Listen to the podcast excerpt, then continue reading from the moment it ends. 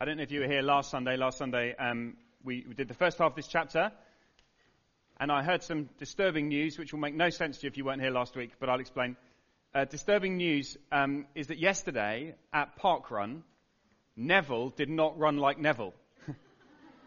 um, now, don't panic if you don't know what that means. Uh, last week I used the illustration of this man who runs with other people to help them and to encourage them. Apparently Neville didn't do that yesterday. Uh, so that was a shame. Anyway, we're going to pick up um, the second half of this chapter, page 1155. I, I'm going to read it through so we see what we're going to cover. Now, let me say, there's a lot in this. And I, also want to be upfront and say there are some very hard things in it, very hard things in this. Um, and some very hard uh, words, and particularly hard words for our culture to hear.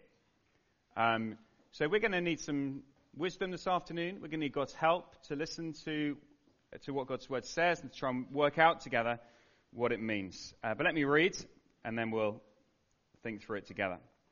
So, verse 20, we're going to read from verse 20 through to the end. Brothers and sisters, stop thinking like children. In regard to evil, be infants, but in your thinking, be adults. In the law, it is written, with other tongues and through the lips of foreigners I will speak to this people, but even then they will not listen to me, says the Lord. Tongues, then, are a sign not for believers, but for unbelievers. Prophecy, however, is not for unbelievers, but for believers. So if the whole church comes together and everyone speaks in tongues and inquirers or unbelievers come in, will they not say that you're out of your mind? But if an unbeliever or an inquirer comes in while everyone's prophesying, they're convicted of sin and are brought under judgment by all, as the secrets of their hearts are laid bare, so they will fall down and worship God, exclaiming, God is really among you. What then should we say, brothers and sisters? When you come together, each of you has a hymn or a word of instruction, a revelation, a tongue, or an interpretation. Everything must be done so that the church may be built up. If anyone speaks in a tongue, two, or at most three, should speak one at a time, and someone must interpret.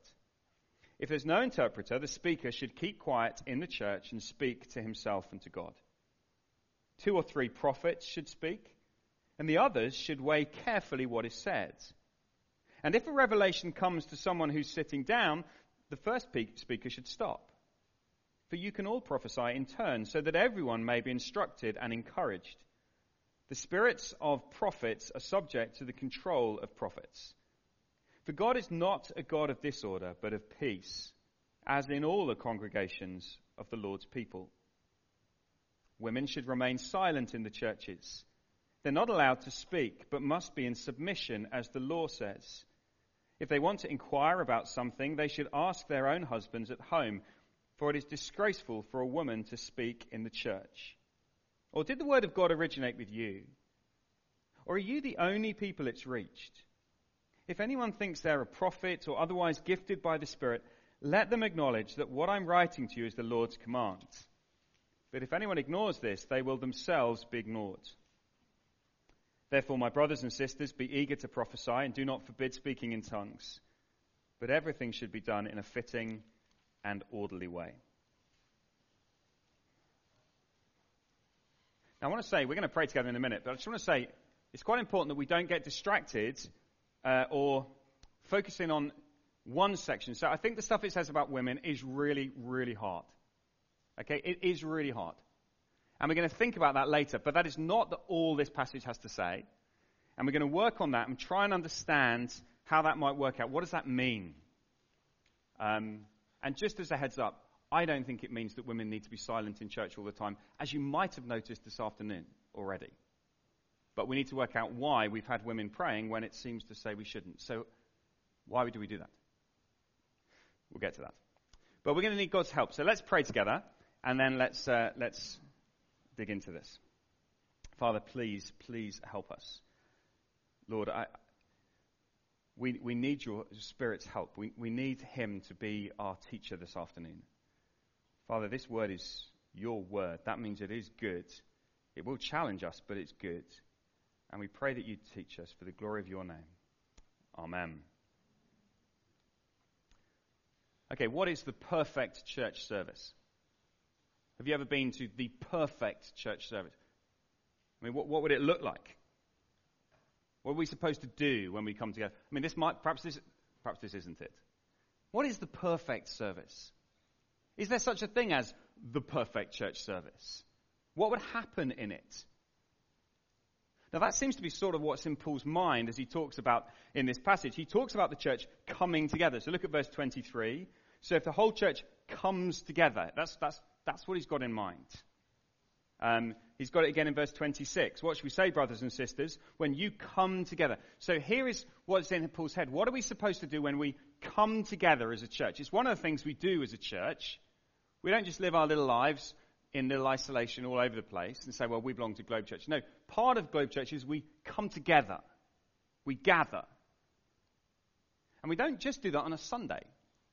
We gather at various times during the week. We gather midweek. Sometimes we gather informally. We meet up with someone for coffee, just two people. That's a gathering. That's part of this coming together. What, but I think particularly here he has in mind the formal gathering of God's people.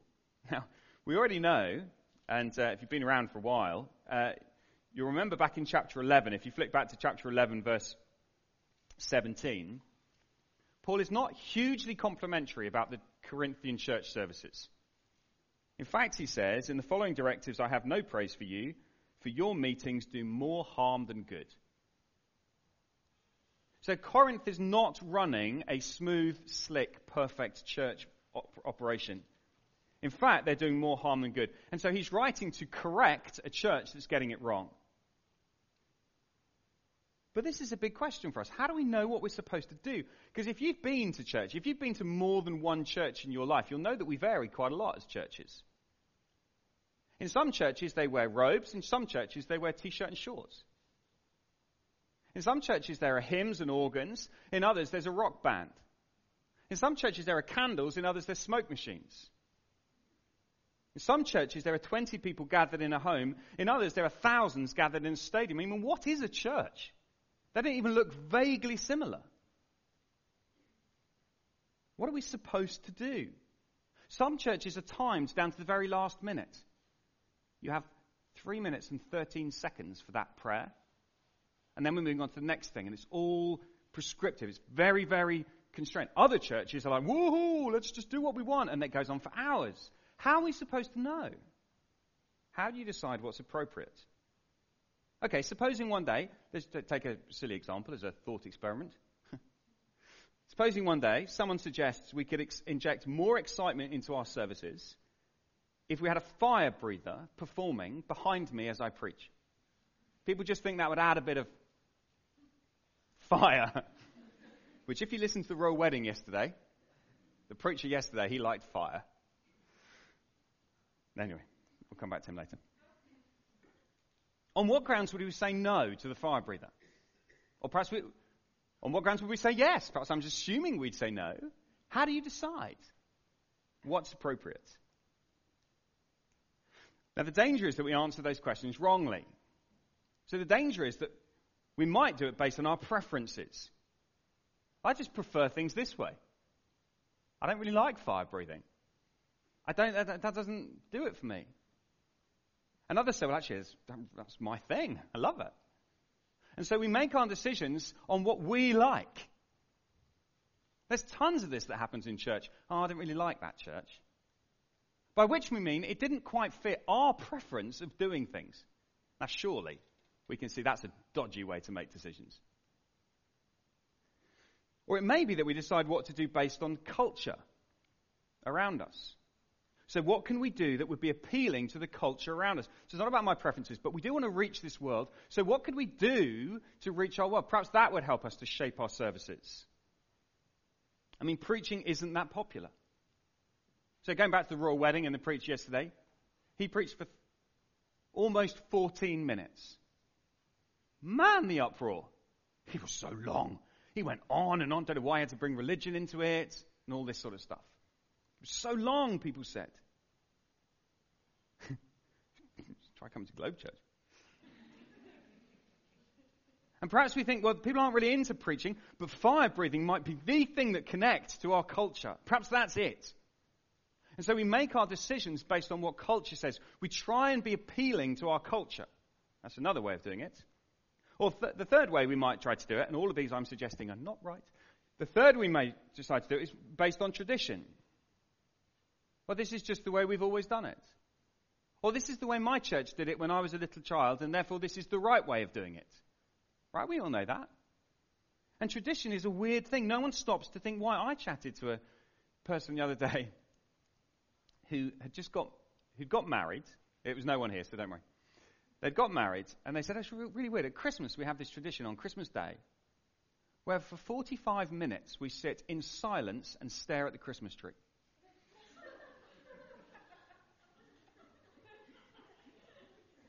And you find yourself going, why?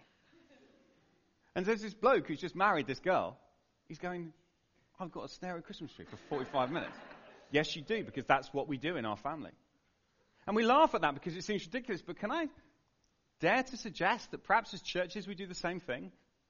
We have these traditions, and people come in and they say, Why do you do that? Well, I don't know, it's just what we do. No, we need to get rid of all of those. It's not about my preferences. It's not about culture. It's not about tradition. We don't need to ask, what does the Bible say about it? Now, in one sense, we would love for it to say, uh, here's what you should do. Sing a couple of songs. Two, maybe three. And then you should do a little prayer thing, and then you should do something else, and then you should do something. So there's lots of stuff about. There's lots of stuff about um, what we'd love it to say. You're right. I don't have the key for Wilcox House. Linda has the key. I have the key. Sorry. ah! That's right, that's where the kids' work happens. Sorry, Dan.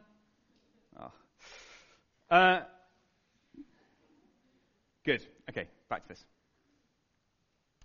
We've got to get into what God says. We've got to work out what God says about how we should do our services. God doesn't give us a list of principles. He doesn't say sing this, sing this, and this.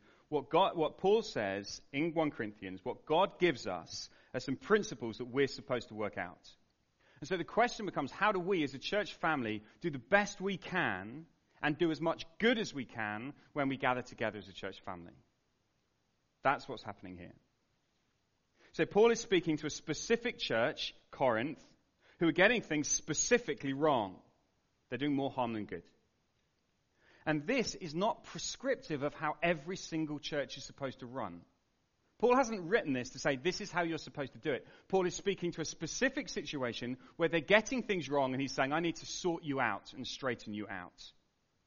We need some principles to sort things out. So we've got to be careful that we don't go, well, Paul says we should have two or three prophets. That means we need two or three prophets. That's not the way it works. This is not a prescription for what we're supposed to do. But there are huge principles here. So as we watch Paul kind of do surgery on the Corinthian church, we need to allow him to show us what we need to learn. And what we discover here is there's one big principle which guides what Paul says. And you get it in verse 33. Have a look at verse 33. I think this is the key verse. There's one underlying theological foundation that Paul is building on. Fundamentally, Paul is driven by this question What is God like? If you want to know how to do church, if you want to know what a church should look like, it needs to look like God. What is God like? That's the question we need to ask. Because the church is the temple that God is building. It's God who's making these things grow. It's God's family. It's God's spirit who's doing this. And therefore, the church needs to be like God. Take its character from Him. Here is Paul's theological statement in verse 33 God is not a God of disorder, but of peace. You see it? God is not about chaos and confusion. He is about peace. This is not what God is like. He doesn't create chaotic, disordered things. No, He makes things that are like Him. I have to confess to not noticing in huge detail, but I think that uh, I know that Meghan and Harry got married yesterday. I spotted that. Um, I think her dress in the evening was made by Stella McCartney, I think. Huh. Look at me. Boom.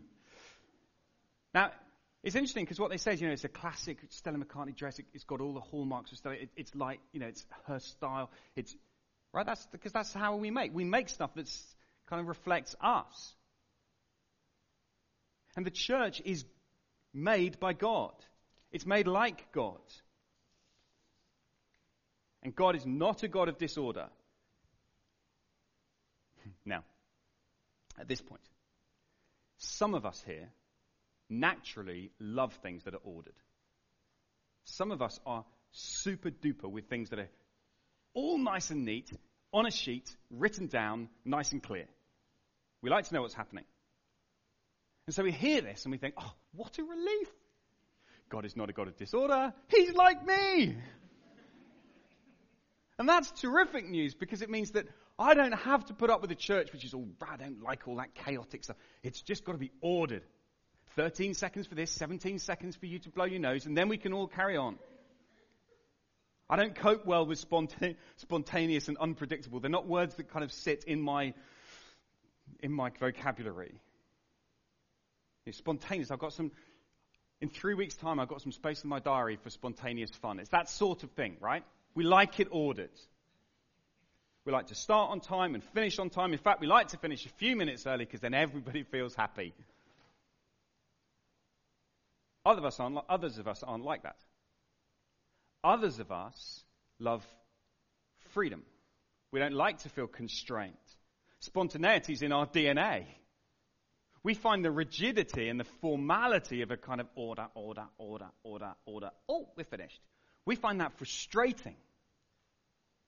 And we want something that's much more liberating. And now we read this and it sounds like it's all, yeah, the organized guys have got it right after all. No, they haven't. And it's not just because I might be over there. I want you to see this very carefully. This is the heart of what I'm going to say. And I know I'm taking a long time on this one verse, but it will help us then to unpack the rest, I hope. Paul does not say here that God is a God of order. He says he's a God of peace. The opposite of disorder here is not highly ordered. The opposite of disorder is peace. Because what God is, is not a manic, formal, organizational freak. He is a God of relational order. He is a God of relational harmony. God is not the God of a discordant noise clashing in. God is the God of a beautiful harmony. You see it in God Himself. This is what God is like. God is peace. God himself is peace. Not because he's on his own and therefore he's got peace and quiet. You can't have peace on your own because peace is about relationships. And so you have God, the Father, Son, and Holy Spirit who are in perfect relationship with one another. Relational harmony where they love one another, where there's beauty in their relationships. They're distinct from one another, but they're absolutely one. There's not conflict, there's not competition, there's no strife, there's no frustration. Listen to this, right? God the Father is never disappointed with the Son. He's never, oh, it's a shame. There's never disharmony between them. God the Holy Spirit's never kind of going, Can I get a look in, please? Why does no one talk about me? This doesn't happen within God because He is the God of relational harmony. He's the God of peace. And so when He creates, what bubbles out of Him is a world of relational harmony. We haven't got time to, okay, man, we could spend ages on this. But when God creates a world, the world He creates back in Genesis 1 is a world of relational harmony where all things are in their right place on distinct days, each thing in its right place with the sun and the moon and the stars to govern the day and the night. And then humanity to live in relational harmony with one another and with God. It's a beautiful picture. That's peace, right? That's what God is like. He's the God of peace, relational harmony.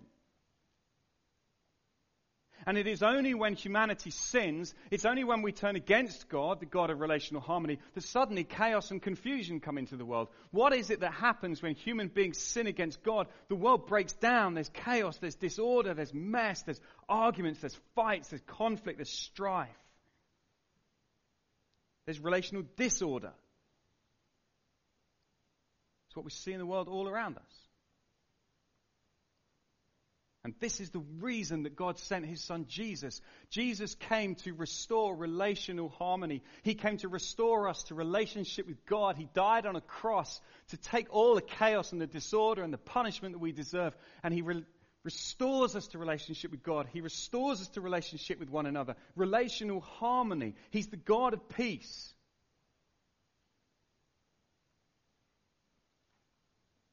And so the church that he creates is a church of peace, not a church of disorder. This fits with everything we've seen so far in 1 Corinthians 12 to 14. It's a body in relational harmony with one another. Love is the most important because love is the relational glue. It's about relationships. The church is the place where peace rules. But the trouble is, sin still causes chaos in the church, right? Because we still sin, we still do stuff wrong, we still act selfishly, we still get competitive and jealous. And so, what Paul is saying, he's arguing to this Corinthian church pursue peace, relational harmony in the church. This is nothing to do with style of church, nothing to do with whether you use an organ or a keyboard. It's all to do with how you relate to one another. Right, having said all of that, I'm now going to take you through the passage, and I'm going to show you two big things. Um, and oh, we're going to have to go fast. Firstly, my first point a relational church will have powerful participation. Powerful participation. So let, have a look. You have to spray, screw your brains in just for a second for this bit. It's a confusing little chunk, this. He says, he says to them, stop thinking like children. He quotes this bit from Isaiah and he says, here's the deal, right? If you hear someone speaking tongues and you can't understand, if you can't understand what's happening, that's a serious problem. When God wants to show judgment to people, he speaks to them in a foreign language so they can't understand. It's a sign of judgment. So follow it through. Tongues then are a sign not for believers but for unbelievers. They're a sign of God's judgment on unbelievers. See that? If, if someone who's not a Christian comes into a church and everyone's talking in gibberish that they can't understand, it's a sign that they are under God's judgment. Prophecy, however, that is speaking clearly, this is what we saw last week, speaking God's truth clearly by the Spirit. Prophecy is not for unbelievers, but for believers. So this is how it works out. If the whole church comes together and everyone speaks in tongues, and guests, um, inquirers, unbelievers come in, they're just going to say you're out of your mind. What good's that? But if an unbeliever or an inquirer comes in while everyone's prophesying, they're convicted of sin and brought under judgment by all, as the secrets of their hearts are laid bare, so they will fall down and worship God, exclaiming, God is really among you. Right, what is it that powerfully shows the guest, the visitor, that God is among them. It's as the whole church participates together, as the whole church is doing something. Paul doesn't say the guest walks in, they're blown away by the awesome preacher. Doesn't say that. It says, while everyone is prophesying. That seems to be an expectation that everybody who comes to church, who knows the Lord Jesus, is expected to be participating in what we're doing. We don't come to church to be spectators. This is not like a cinema experience. I get that when you go to the cinema, if you try and participate, it really winds everyone else up. You know, if you're shouting stuff out, if you're singing along to the songs, if you know, if you're whatever you're doing, it's very annoying. You're not supposed to participate in the cinema. You're supposed to spectate, keep your mouth shut, and watch it. That is completely the wrong approach to church. When you come to church, you come to participate, not to spectate. It's a big disaster if church is simply a load of people sitting watching a couple of people at the front perform. I've been really convicted of this. We're going to get to how we're going to have a go at changing it. But it cannot be because God's people together. And you, some you may say, well, I don't really participate. You do. Yes, you do. It's why we sing together. Do you not realize that when you sing, you are singing out God's truth?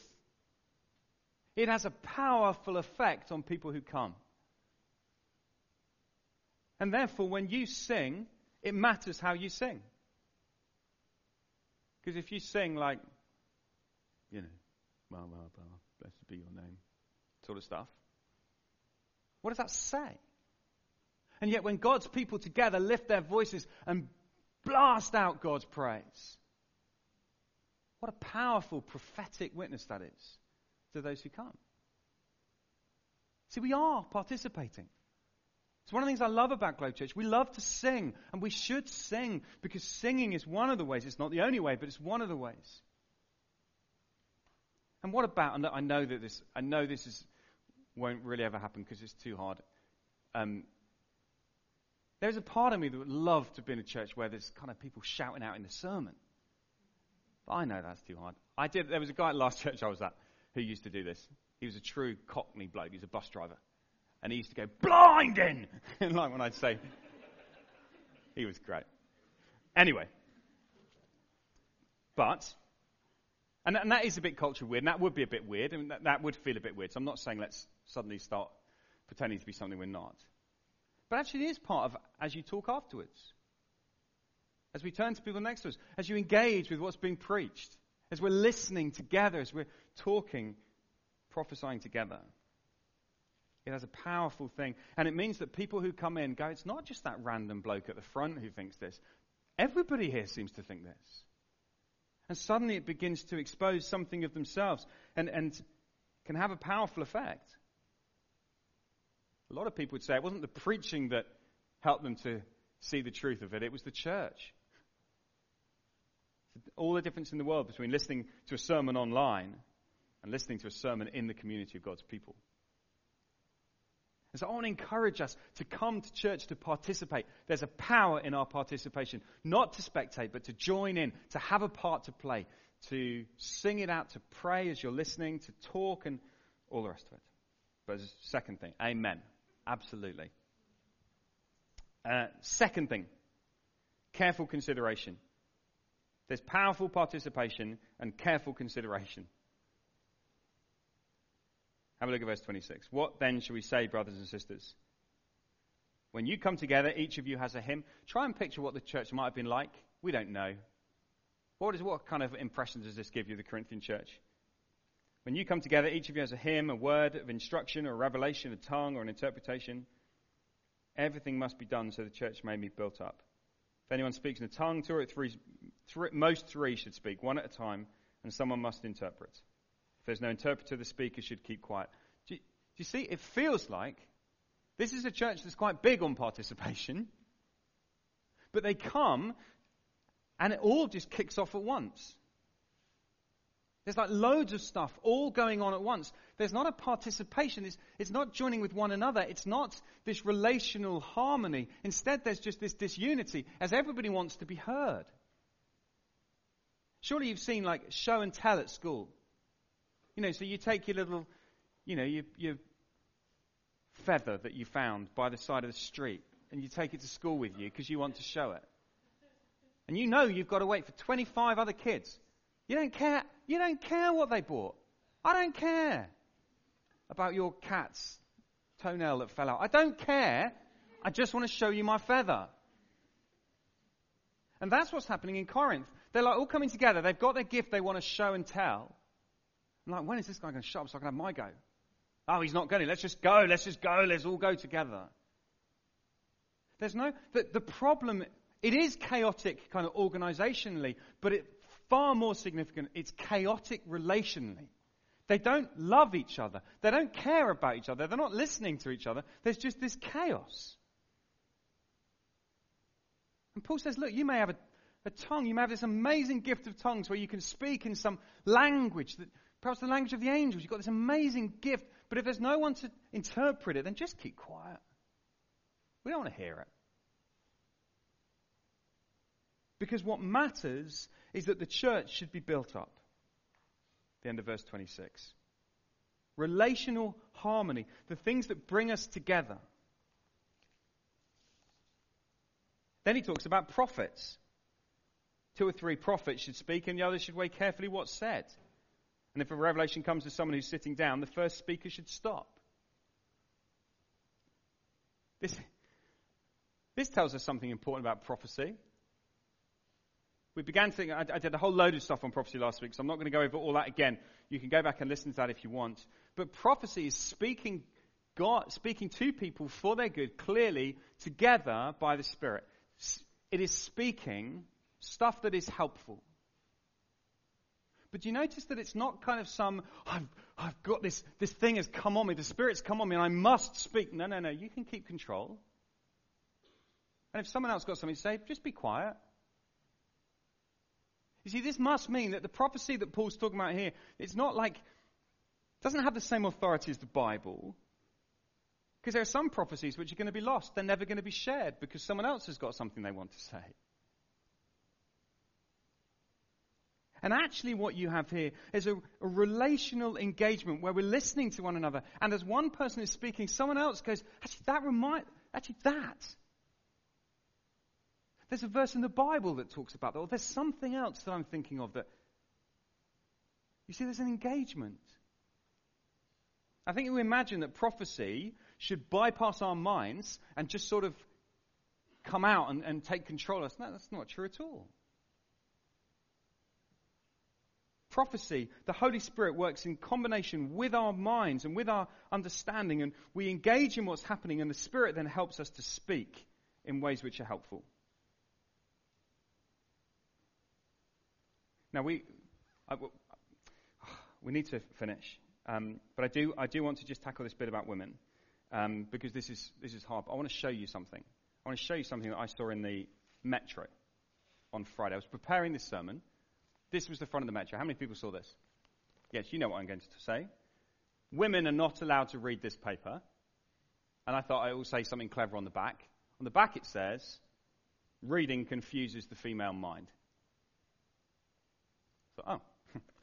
I opened it up, and inside it says, don't let the but, I can't say that word. Don't let the grind you down.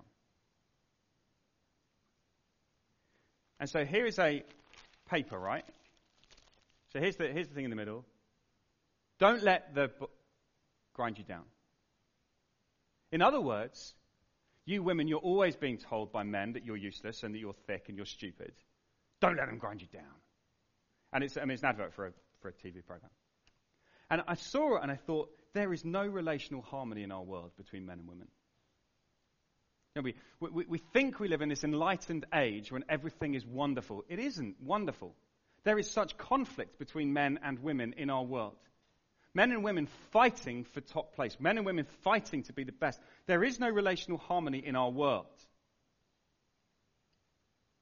And what we see in the Bible is that God has created men and female, male and female, to be united, to be one in relational harmony. Just like the Father, Son, and Spirit are, not quite just like, but similar to, the way Father, Son, and Spirit are united relationally, not in competition with one another, not trying to be one another, but in perfect relationship with one another. So that's how God created men and women, male and female, to be one together. I think in the church in Corinth, that was completely going haywire.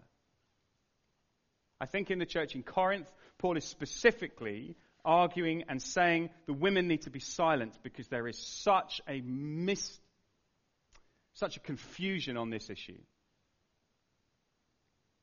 And the reason I say that is because there are other places where Paul seems to think it is fine for a woman to take part in a church service. Back in chapter 11, he says that a woman can prophesy and can pray. There are others who are described as his fellow workers. There's Priscilla and Aquila who teach the Bible to others. There's, there's loads of examples of this. But what he says here is that men and women need to operate in relational harmony. Men have been given by God a responsibility to lead, to take the primary leadership within the church.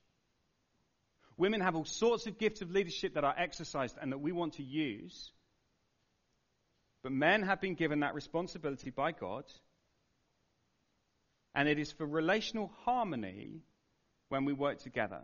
Now, I know these are big issues. I preached, I'm not going to spend age on this because I preached on this a few weeks ago. You can go back, listen to that sermon. Men and women living in perfect relationship with one another, not demeaning one another. And I get that this verse has been used by churches to, un- to support a sexist view of women rather than a truly relationally harmonious view. But we need to finish. Um, and let me just piece all of this together. The big thing I want us to think as we, as we think about what we're doing as a church family is to say, how can we be relationally in harmony with one another, powerfully participating, carefully considering what we're doing, so that we can build each other up?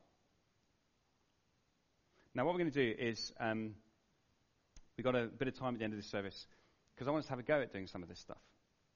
Um, I want us to have a go at thinking about what might it look like. You see, I think as a church gets bigger, the number of voices that are heard gets fewer. In a small church, you hear lots of voices. In a bigger church, you hear fewer and fewer voices. And I think we don't hear enough voices. This is what I've been struck by at Globe. So I'm going to give us an opportunity to, uh, to hear some more voices, to hear from one another, to hear what God, by His Spirit, has been teaching us, been saying to us as we've studied His Word. I get this. This is different to something we've done before. So this is how we're going to do it. We're going to sing a song. Um, we're going to powerfully participate as we sing a song. And then I'd love you to be thinking about what are some of the things that particularly God has been putting on your heart. Perhaps it's something this week He's been teaching you. Perhaps it's something from this passage. Perhaps it's something about the beauty of harmony of relationship. What is it that God has been particularly speaking to you? And I'm going to give you an opportunity to share that. You can either share it this week um, if you feel confident to that. Or you might think, actually, I feel a bit scared doing that. Why not think about it this week and have a space next week to do something? But we want to open up opportunities for people to speak so that we can hear one another better. So we're going to sing a song, and then I will confess um, I have asked someone to kick it off.